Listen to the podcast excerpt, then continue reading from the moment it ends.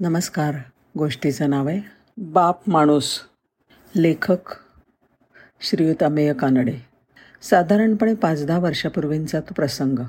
दिवाळीची सुट्टी लागली म्हणून गावाकडे एस टीने निघालो होतो. माझ्या शेजारची जागा रिकामी होती. एक पन्नाशीला टेकलेला मनुष्य घाम पुसत माझ्या जवळ आला. मी माझी बॅग वर टाकून जागा करून दिली. गाडी गावाच्या दिशेने निघाली. माझ्या हातात असलेलं ए पी जे अब्दुल कलाम यांचं अग्निपंख पुस्तक पाहून त्या सद्गृहस्थानी माझी चौकशी केली. आणि मी कॉलेजमधून सुट्टीसाठी घरी जातोय हे त्यांना कळलं. गप्पांच्या ओघात ते शिक्षक असल्याचं सुद्धा मला कळलं. मी उत्सुकतेने शाळेतले गमतीजमती विचारायला सुरुवात केली. बोलता बोलता त्यांनी मला विचारलं पुढे जाऊन तू कोणता व्यवसाय करणार आहेस? मी म्हटलं मला व्यवसाय करायला आवडेल पण मला शिकवायला जास्त आवडतं. माझ्या उत्तरावर त्यांनी कुतूहलाने माझ्याकडे पाहिलं आणि म्हणाले शिक्षक होणं ही साधी गोष्ट नाही. त्यासाठी जीवनातले पाठ स्वतः जगावे लागतात आणि विद्यार्थ्यांना जगायला शिकवावे लागतात. आमच्या गप्पा चांगल्याच रंगल्या होत्या. नगरपासून चाळीस पन्नास किलोमीटरवर त्यांचं गाव होतं. गेली वीस ते पंचवीस वर्ष एस टीने अपडाऊन करून ते नोकरी करत होते. सर प्रचंड मेहनती आणि प्रामाणिक होते. त्यांचा मुलगा नुकताच बारावी पास झाला होता. मार्क पण चांगले पडले होते. नगरला यायला त्रास होऊ नये म्हणून सरांनी मुलाला दुचाकी गाडी घेऊन दिली होती. पोराच्या हुशारीचं कौतुक बापाच्या डोळ्यातून पाझरत होतं. त्यांचं गाव दहा किलोमीटरवर आलं. गाव दहा किलोमीटरवर आलं. तसं सरांनी मुलाला फोन केला. एस टी स्टँडवर घ्यायला ये असा निरोप दिला.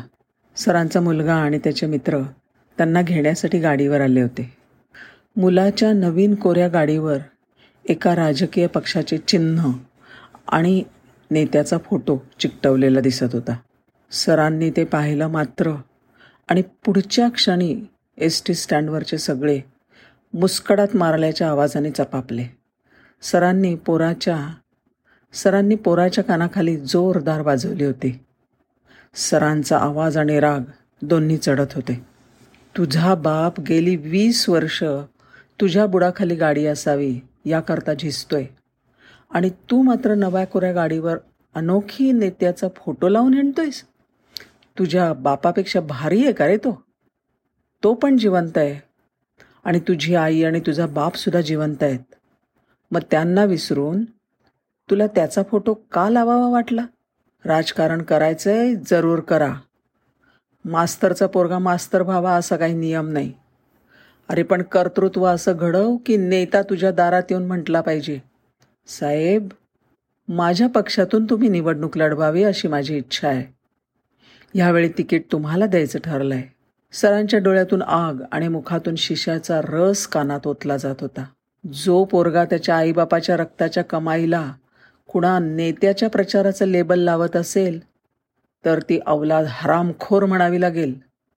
अशी अवलाद असण्यापेक्षा नसलेली परवडली. छत्रपती शिवाजी महाराजांनी पण स्वराज्याचं तोरण बांधलं. पण माता आणि मातृभूमीला वंदन करून शिवशंकराला साक्षी ठेवून आणि पित्याला विश्वासात घेऊनच लाचारी आणि लाळघोटपणा करून नाही घरी येईपर्यंत जर गाडीवरची ठिगळं निघाली नाहीत तर गाडी जाळून टाकेन असं म्हणून सर पायीच निघाले. गोष्ट साधी होती.